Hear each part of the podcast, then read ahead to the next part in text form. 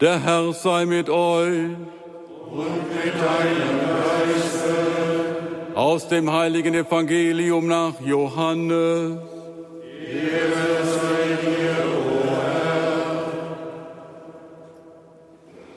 In jener Zeit sprach Jesus zu seinen Jüngern, ich bin der Weinstock, ihr seid die Reben.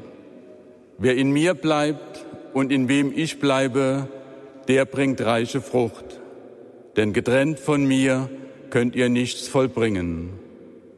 Mein Vater wird dadurch verherrlicht, dass ihr reiche Frucht bringt und meine Jünger werdet. Wie mich der Vater geliebt hat, so habe auch ich euch geliebt. Bleibt in meiner Liebe. Wenn ihr meine Gebote haltet, werdet ihr in meiner Liebe bleiben, so wie ich die Gebote meines Vaters gehalten habe und in seiner Liebe bleibe.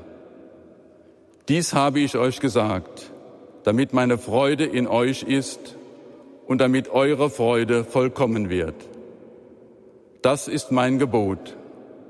Liebt einander, so wie ich euch geliebt habe. Evangelium unseres Herrn Jesus Christus.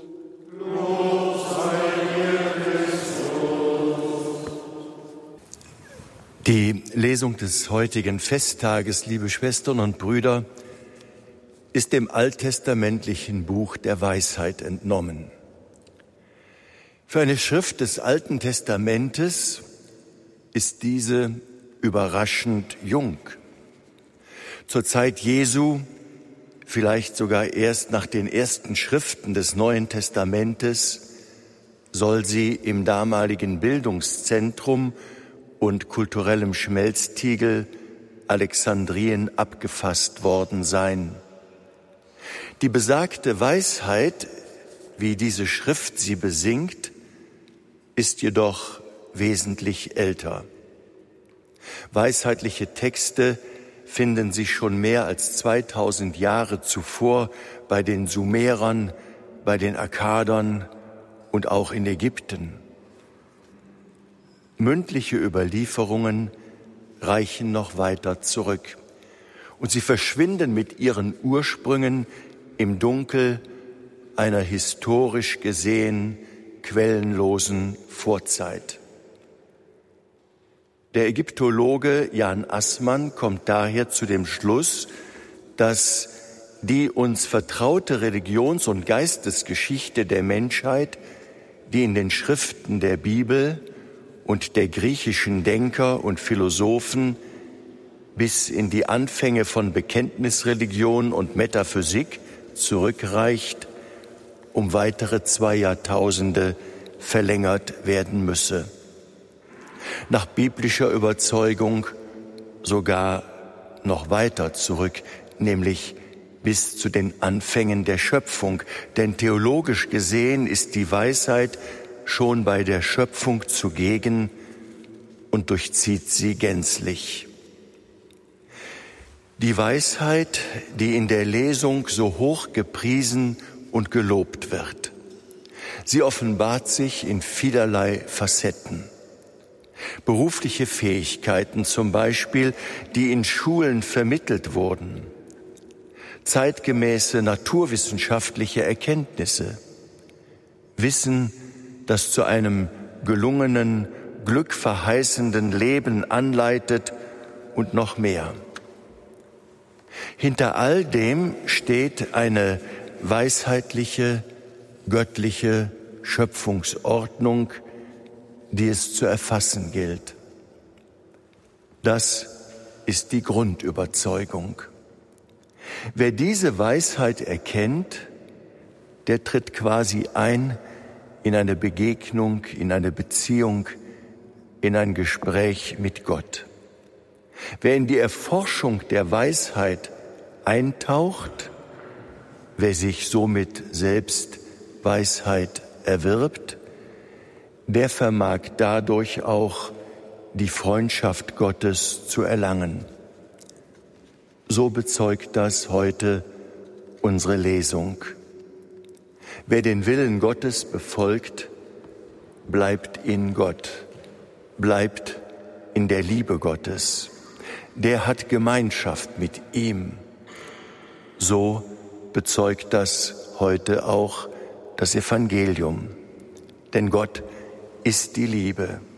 Und die Weisheit schlechthin, das ist Christus selbst, der Logos. In ihm wurde alles erschaffen, im Himmel und auf Erden, das Sichtbare und das Unsichtbare, Throne und Herrschaften, Mächte und Gewalten, alles ist durch ihn und auf ihn hin erschaffen, heißt es in diesem Kontext etwa im Brief an die Kolosser. Die heilige Lioba, liebe Schwestern und Brüder, deren Fest wir heute hier in Fulda begehen, hat die Liebe zur göttlichen Weisheit ihr Leben gewidmet. Schon ihr gotischer Spitzname, die Liebende, die Geliebte, deutet auf diese tiefe Beziehung, in der sie sich mit Gott verbunden wissen wollte, hin. Schon früh war sie von ihren Eltern in ein Kloster in Wimborne im heutigen England zur Erziehung gegeben worden. Dort erlangte sie umfassende Bildung und Weisheit. So umfassend, wie sie in der damaligen Zeit nur möglich war. Im Jahre 735 folgte Leoba dem Wunsch des heiligen Bonifatius, gemeinsam mit ihm und seinen Gefährten im Gebiet des heutigen Deutschland zu missionieren. In erster Linie geschah diese Art Mission durch die Ermöglichung von Bildung. Ähnlich wie Meister Eckhart bedeutet dabei auch für die heilige Leoba Bildung das Bild Gottes, das jeder Mensch sein soll, wieder zum Vorschein zu bringen. Dazu muss die Seele etwas Bildliches haben, etwas, woran sie sich festmachen kann, etwas, woran sie sich orientieren kann. Bildung entsteht aus Bildern, die man Menschen vor Augen stellt. Sogar mit Worten kann man Bilder malen, Geschichten erzählen. Bildung geschieht, wo wir Menschen Geschichten erzählen. Geschichten, die zeigen, wie Menschen gut miteinander leben, Geschichten davon, wie Jesus mit Menschen umgegangen ist, aber auch Geschichten von Menschen, die gelebt haben, wie er es vorgemacht hat. Geschichten bilden nicht nur den Verstand. Wichtiger, sie bilden auch das Herz. Und die sie hören, können sich orientieren. So will ich das in Zukunft auf, auch machen. Oder andere denken vielleicht, so geht es anscheinend nicht, ich werde es anders probieren. Dafür wurden Geschichten schon immer erzählt, damit die Zuhörer sich orientieren können. Am Lagerfeuer in den Lichtstuben der Vergangenheit, in Wohnzimmern und an Kinderbetten. Ich meine, gerade wir Christen sollten niemandem unsere Geschichten vorenthalten. Geschichten bilden. Wenn es gute Geschichten sind, prägen sie Menschen ein Bild ein. Das Bild des barmherzigen Gottes etwa. Nach diesem Bild hat Gott den Menschen geschaffen. Seid barmherzig, wie euer Vater im Himmel barmherzig ist, hat Jesus seinen Anhängern ans Herz gelegt. Und auch so wie ihr behandelt werden wollt, so behandelt auch die anderen.